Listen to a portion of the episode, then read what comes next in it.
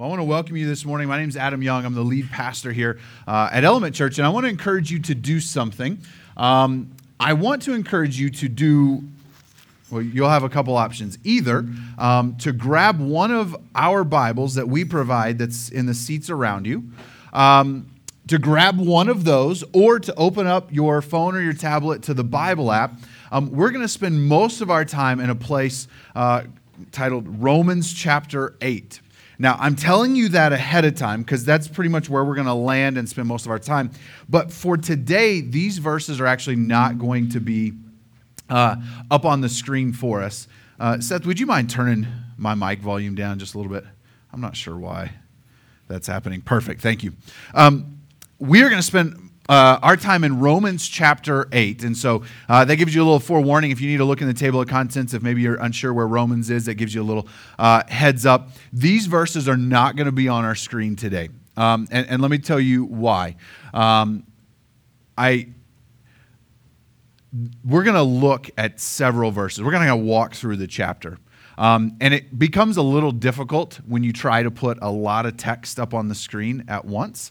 Uh, and then, especially for those who are running our computer, to have to jump back and forth at whatever verse I decide to pick up on uh, and go back to. And so, uh, this will be made a lot easier if you have that in front of you. So, if you open up the Bible app, I actually already put the entire of Romans chapter 8 in the Bible app for you. If you go to live events, uh, you can find it there, or maybe you've got it open in your Bible. And um, if you if you ever want to read the Bible but you don't have a great place to start, and you're just kind of wrestling with either I don't know where to start or what should I read this week, or um, while I I really believe that it would be to your advantage to find a plan, the Bible app has a lot of those available for you. Um, Romans eight would be a great place to just stop um, to read through it this week. Um, maybe you spend like today and Monday and you just read through the whole thing uh, one time each morning.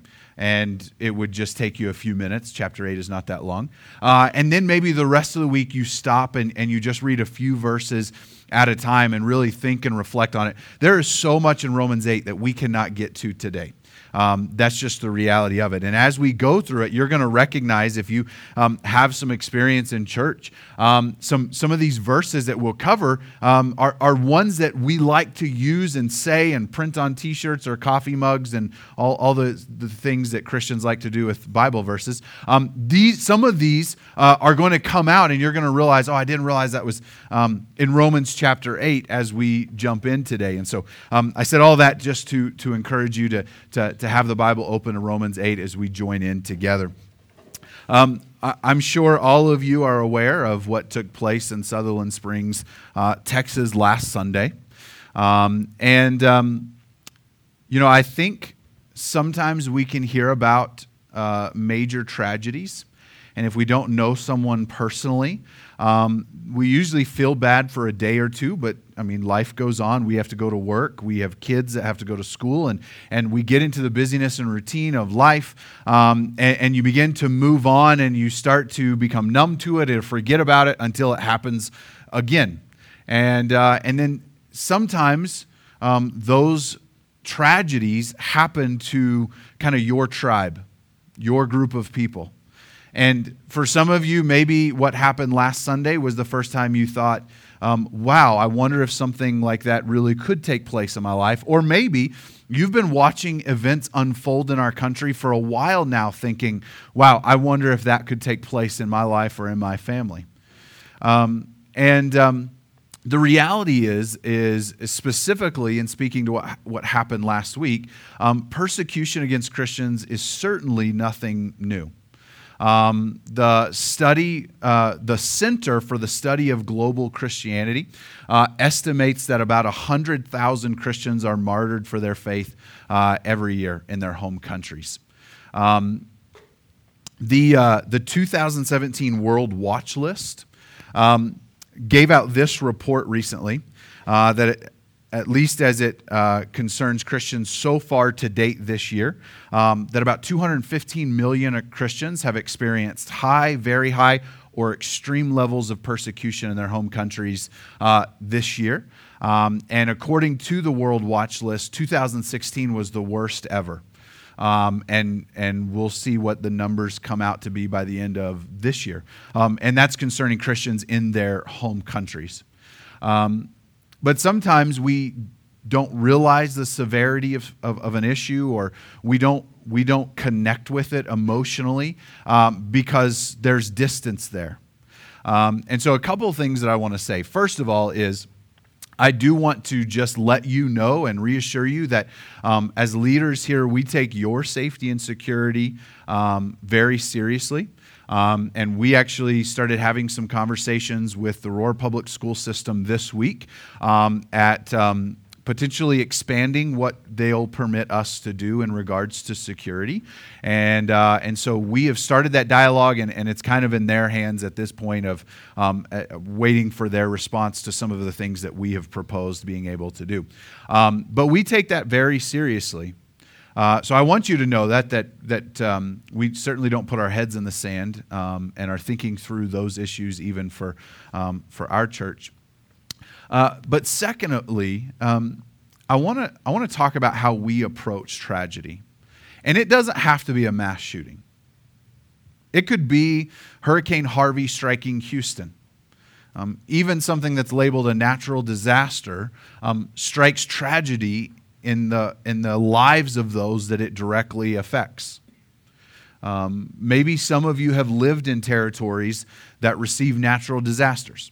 Like, I've never been anywhere close to a hurricane, uh, have no concept for what it's like um, or how you even mentally or physically prepare for such a thing. Um, you know, many of you know Billy, uh, who used to be our worship leader.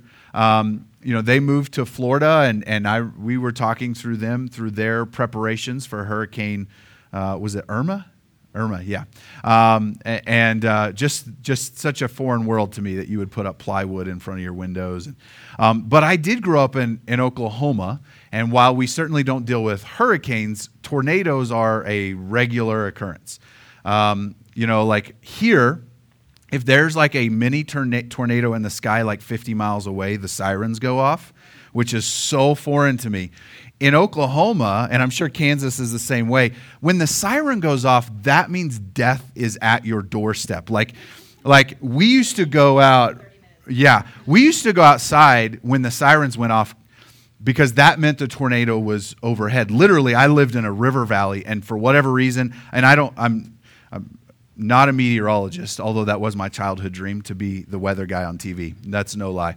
Until God called me into ministry, that's I wanted to be the weather guy on, on TV. Um, but we lived in a river valley, and tornadoes would come right through, and then right as it hit the river valley, for whatever reason, would pick up off the ground and then go over us and then set back down. And I can't tell you how many times as a kid we would go outside and look, and and the rotation was right above us. It just never was on the ground, and so just a different world, right? But um, although I never, our house was never hit by a tornado, a number of my family members were.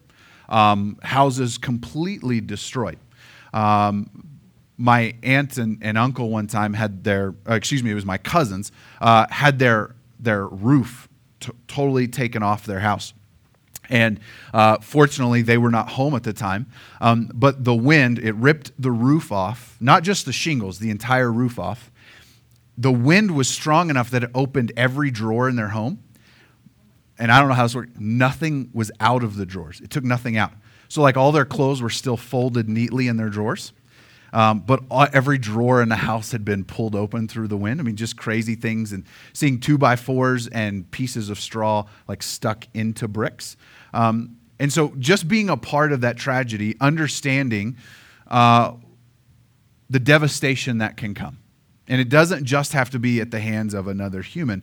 Uh, how do we approach tragedy? And what is it that, that makes our approach different? And what is it that makes our approach something that the rest of the world needs to know and needs to understand? And it is our hope and desire for them to experience. So let's jump into Romans chapter 8. And I said, I'm, I'm going to jump around a little bit, so I'll tell you what verses I'm in, and then we'll kind of continue uh, going on. So, um, verse 1 There is therefore now no condemnation for those who are in Christ Jesus. again, there is so much in this chapter that we're just not going to have the time um, to dive in and dissect and discuss uh, every piece of this. But, but I think this is sort of the foundation uh, that, that gives us hope in the midst of tragedy. Whether it's mass tragedy, nationwide tragedy, or maybe it's just personal tragedy. Something, a loss that you have suffered personally that maybe doesn't affect a lot of those around you. And it may be something that not a lot of people even know about. But it's this as our foundation of knowing that there is a special place for those who are in Christ Jesus. And this is one of the things that we're just not going to cover today, but, but I think even that phrase, in Jesus, is significant.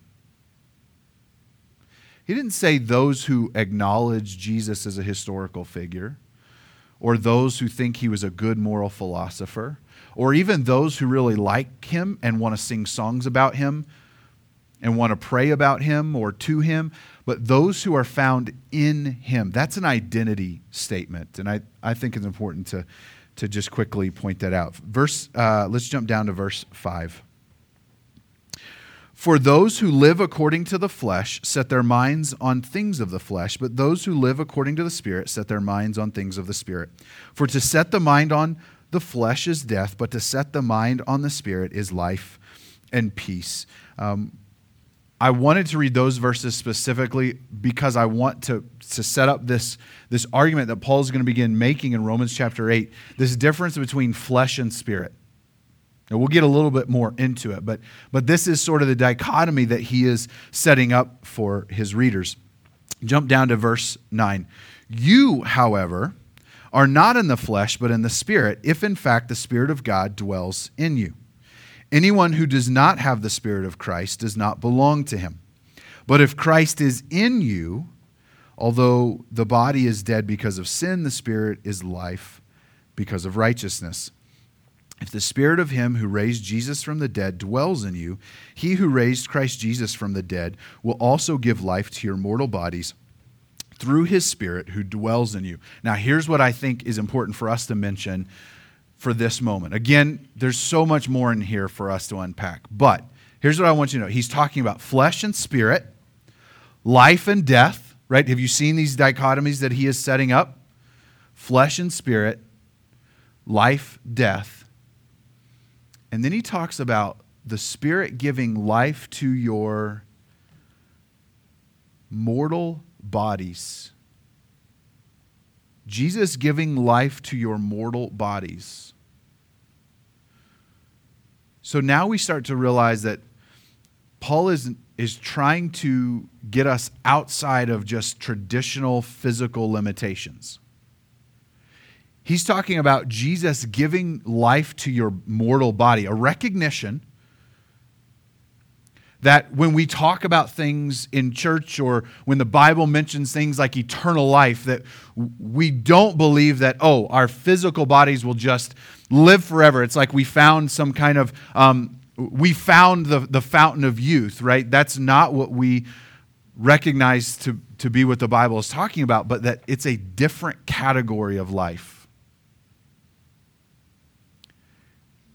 And so, a recognition that, that Jesus gives us something that we don't possess in and of ourselves as we sit here today.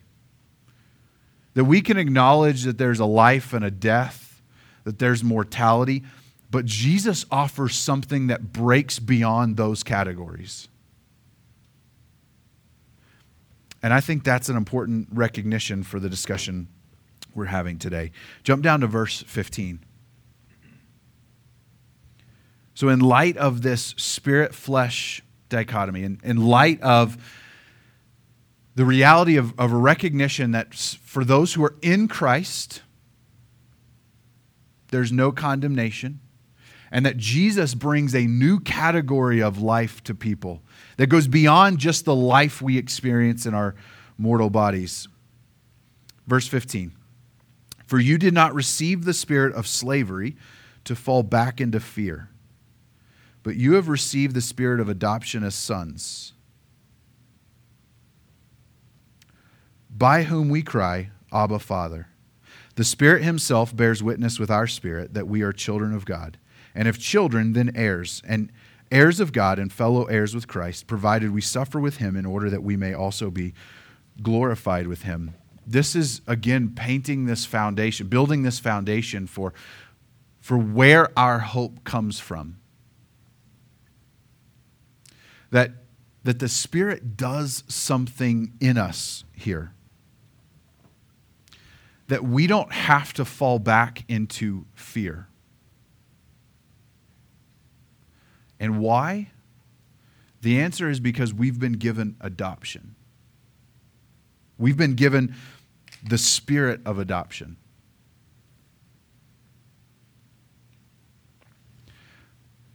So, for Paul, as he's making this argument, this understanding that we've been given a spirit of adoption, that our identity begins to change. So that now we can call the creator of the universe Father. If you grow up in church, you grew up just ex- associating God with this heavenly Father. And so it may not even strike you as unusual, but, but if you stop to think about it,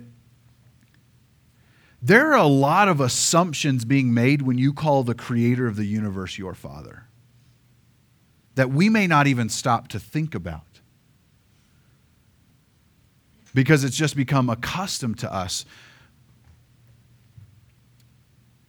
And the Bible says this is why we don't have fear. Not, not momentary fear, not we're not talking about like, oh, you should never be afraid of snakes or spiders or, or anything like that, that we shouldn't recognize legitimate dangers. But from an identity standpoint, we don't have a spirit of fear. And the reason why, the Bible says, is because we have a spirit of adoption. Because now we call the creator of the universe Father. And if we call the creator of the universe Father, the implications of that is the Bible's teaching here, is that you and I become heirs. That if we can call the creator of the universe Father, then we're subject to an inheritance. This is why we don't have a spirit of fear, because we have a spirit of adoption where we can call the creator of the universe Father. Let's continue moving on. Verse 18. For I consider that the sufferings of this present time are not worth comparing with the glory that is to be revealed to us. For the creation waits with eager longing for the revealing of the sons of God. For the creation was subjected to futility, not willingly, but because of him who subjected it, in hope that the creation itself will be set free from its bondage to corruption and obtain the freedom of the glory of the children of God. For we know that the whole creation has been groaning together in the pains of childbirth until now. And not only the creation, but we ourselves, who have the first fruits of the Spirit, groan inwardly as we wait eagerly for adoption as sons, the redemption of our bodies. For in this hope we were saved. Now, hope that is seen is not hope, for who hopes for what he sees? But if we hope for what we do not see, we wait for it with patience. So, Paul is going to use some metaphors to help teach this principle and really help define where our hope comes from and what keeps our hope before us. You know, it's easy to have hope when things are going well. But how do you have hope in the midst of tragedy? How do you have hope in, when you look around and it feels like things are getting worse, not better? How do you have hope when you think, I could be next? How do you have hope when you feel like there's no answers and we're not making progress? And Paul makes this, this case. We eagerly await, we have hope for what's to come because we've had the first fruits. He says that in verse 23 and not only the creation, but we ourselves who have the first fruits of the Spirit. Does anybody in here like appetizers? Like when you go out to eat? Yep. Okay, so here's the right answer. Every one of us love them. Most of us are too cheap to buy them, right?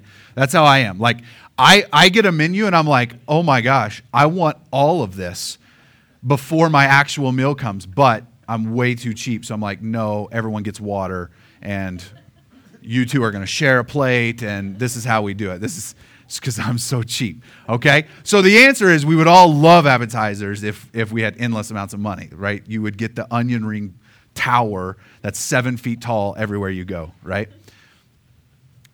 Here's what Paul is, is trying to communicate. We have been given an appetizer of the goodness of God.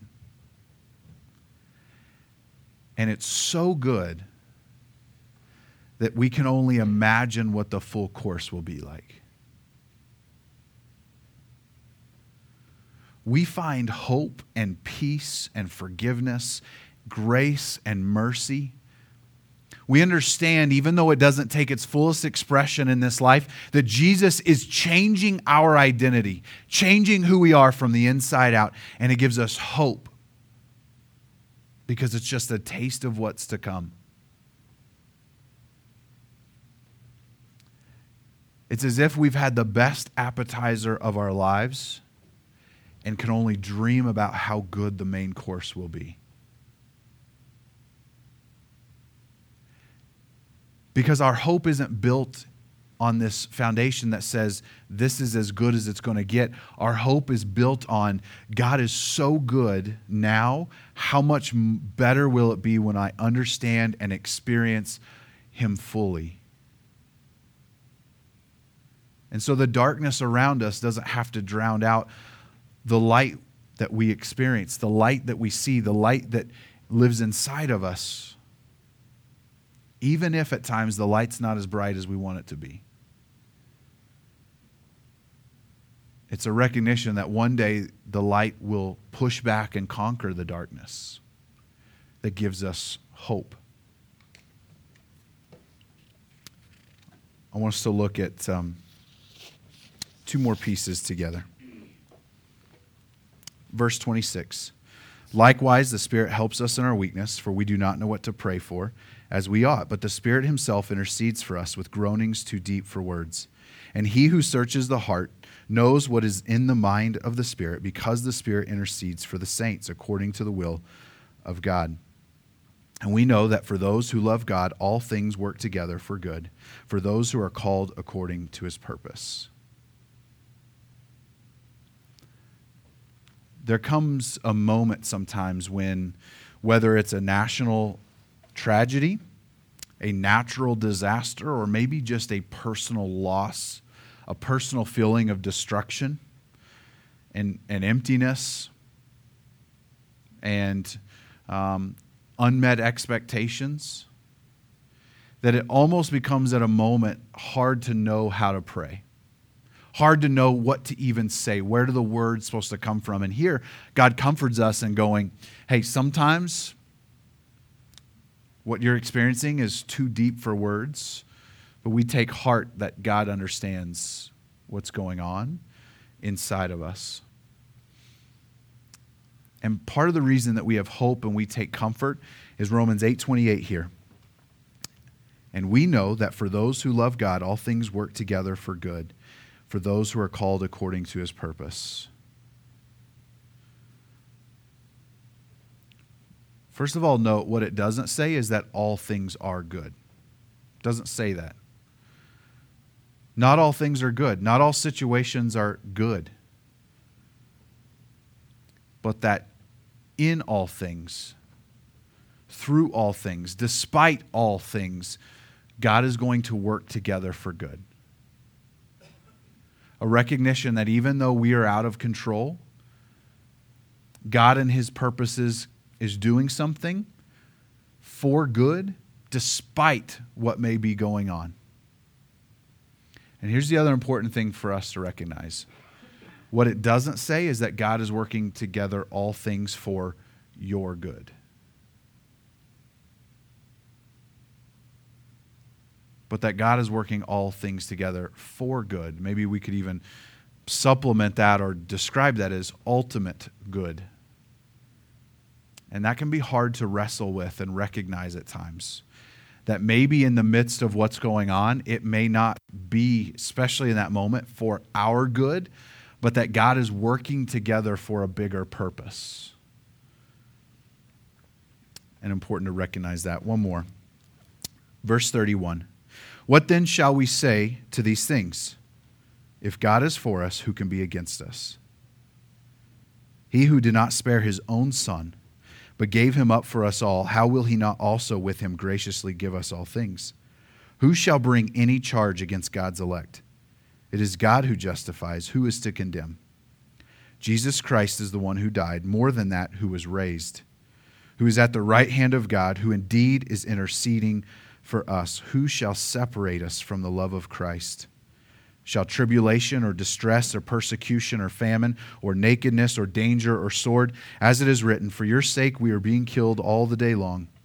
We are regarded as sheep to be slaughtered. No, in all things, in all these things, we are more than conquerors through him who loved us. For I am sure that neither life, nor death, nor angels, nor rulers, nor things present, nor things to come, nor powers, nor height, nor depth, nor anything else in all creation we will be able to separate us from the love of God in Christ Jesus.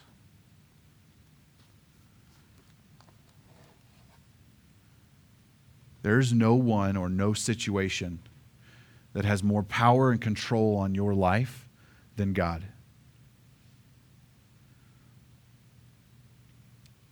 And it is there that our hope resides that God is sovereign and in control.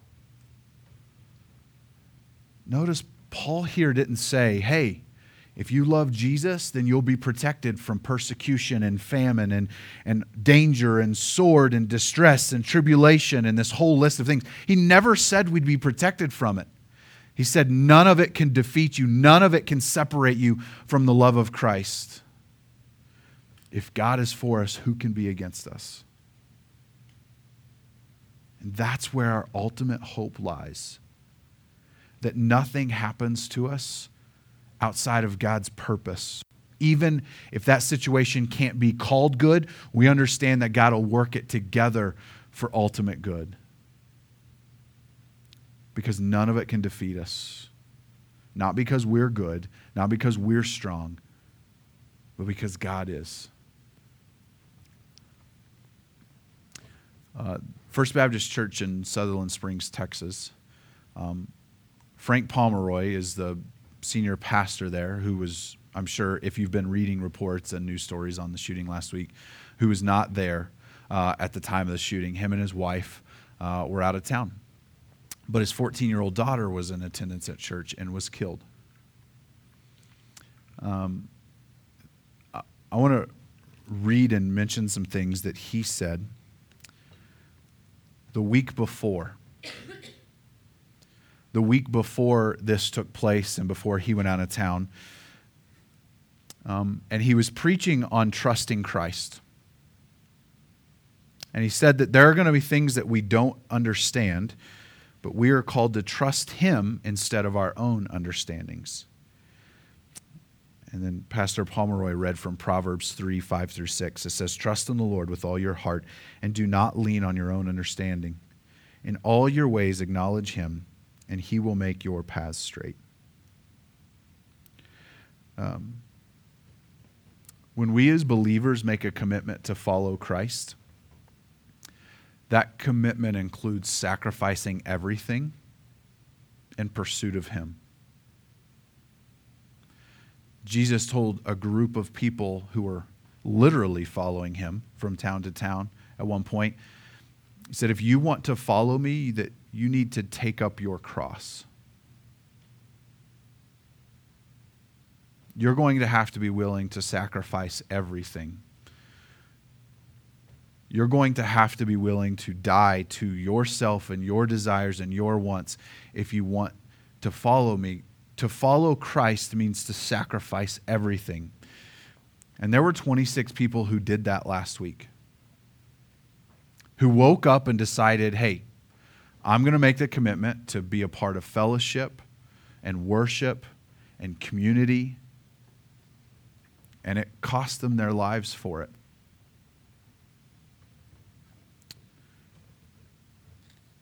This is how Pastor Pomeroy ended his message the week before the shooting by inviting people to trust Christ. And that may seem difficult when it feels like things are out of control, whether it's on a grand scale or maybe just in your own personal life. But I think one thing we can do is something that this pastor said two weeks ago he said, Maybe it's time to quit fighting and say, Lord, here I am. I see heaven in the future. I see your glory before me. That's where I want to go. How do I get there? That we have an anchor when we are in Christ, an anchor that our hope is tied to. Even when things are taking place that we don't understand, our anchor is rooted in who Christ is. And what we get to experience here is a recognition that we are just getting the first fruits. We are just getting an appetizer, that we are just getting a taste of what is to come. And that's what brings hope. Uh, Kevin Cornelius is a pastor of a First Baptist church that's just in the neighboring small town of, of from Sutherland Springs, uh, and and uh, he was interviewed this week about like what are you doing? Like how are you handling this tragedy? Like wh- how do you approach this whole situation? Um, and and this was this was his response this week. He said the church still works. We don't have a plan, but we have a community. We don't have answers, but we have grace and peace. We don't understand, but we're present. Our hearts are breaking, but we have hope. And we're giving it away as quickly as we can. And I think that's where the rubber meets the road for you and I this morning. Is an examination of our own lives about are we rooted? Is our identity rooted in Christ? And do we have that foundation for which we can build our hope upon?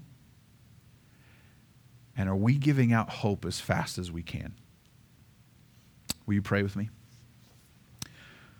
Lord, I thank you for our time together this morning. And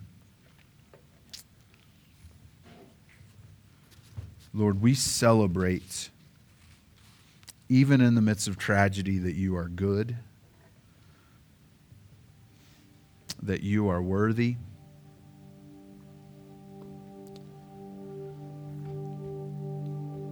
Celebrate what you've done so that our hope can be found in you.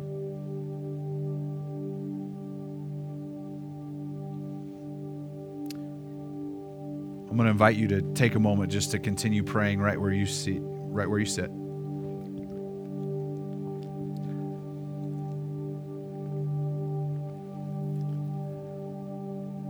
And this is a time for personal examination.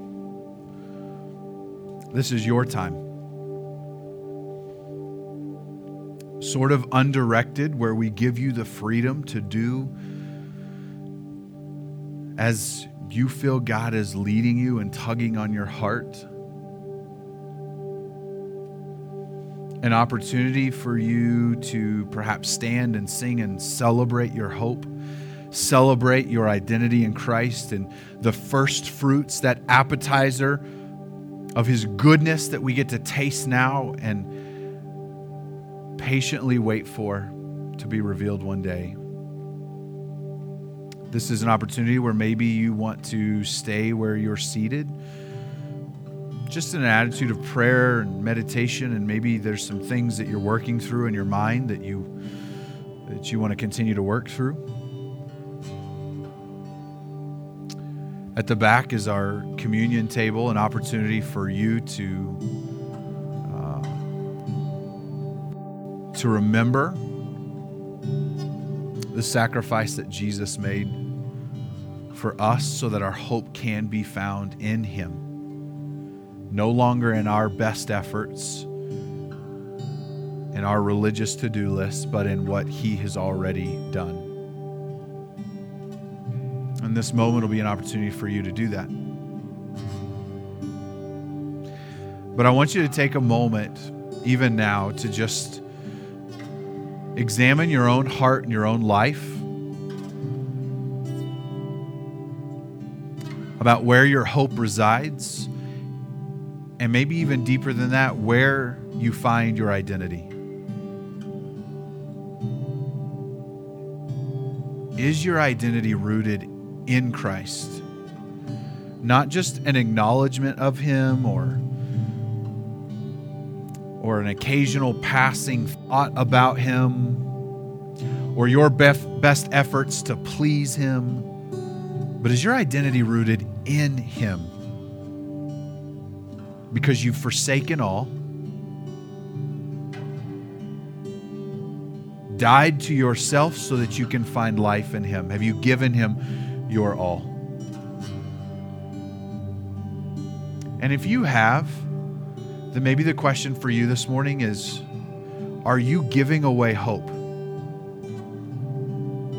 Because you have people around you who maybe it's not a, a, mass shooting, maybe it's something much different, but they're wrestling with how to make sense of this world, how to make sense of life and the meaning of their life and the purpose of their life and why they're here and where they're going. And are you actively seeking to give away hope? And maybe in this moment, you allow God to start speaking to you about how to do that and the ways in which you can be an agent of spreading hope to others, a hope that only Jesus offers. Lord, thank you for this time together. Thank you for the opportunity to come and to celebrate who you are and what you've done. Would you be honored by all that we say, do, think here this morning?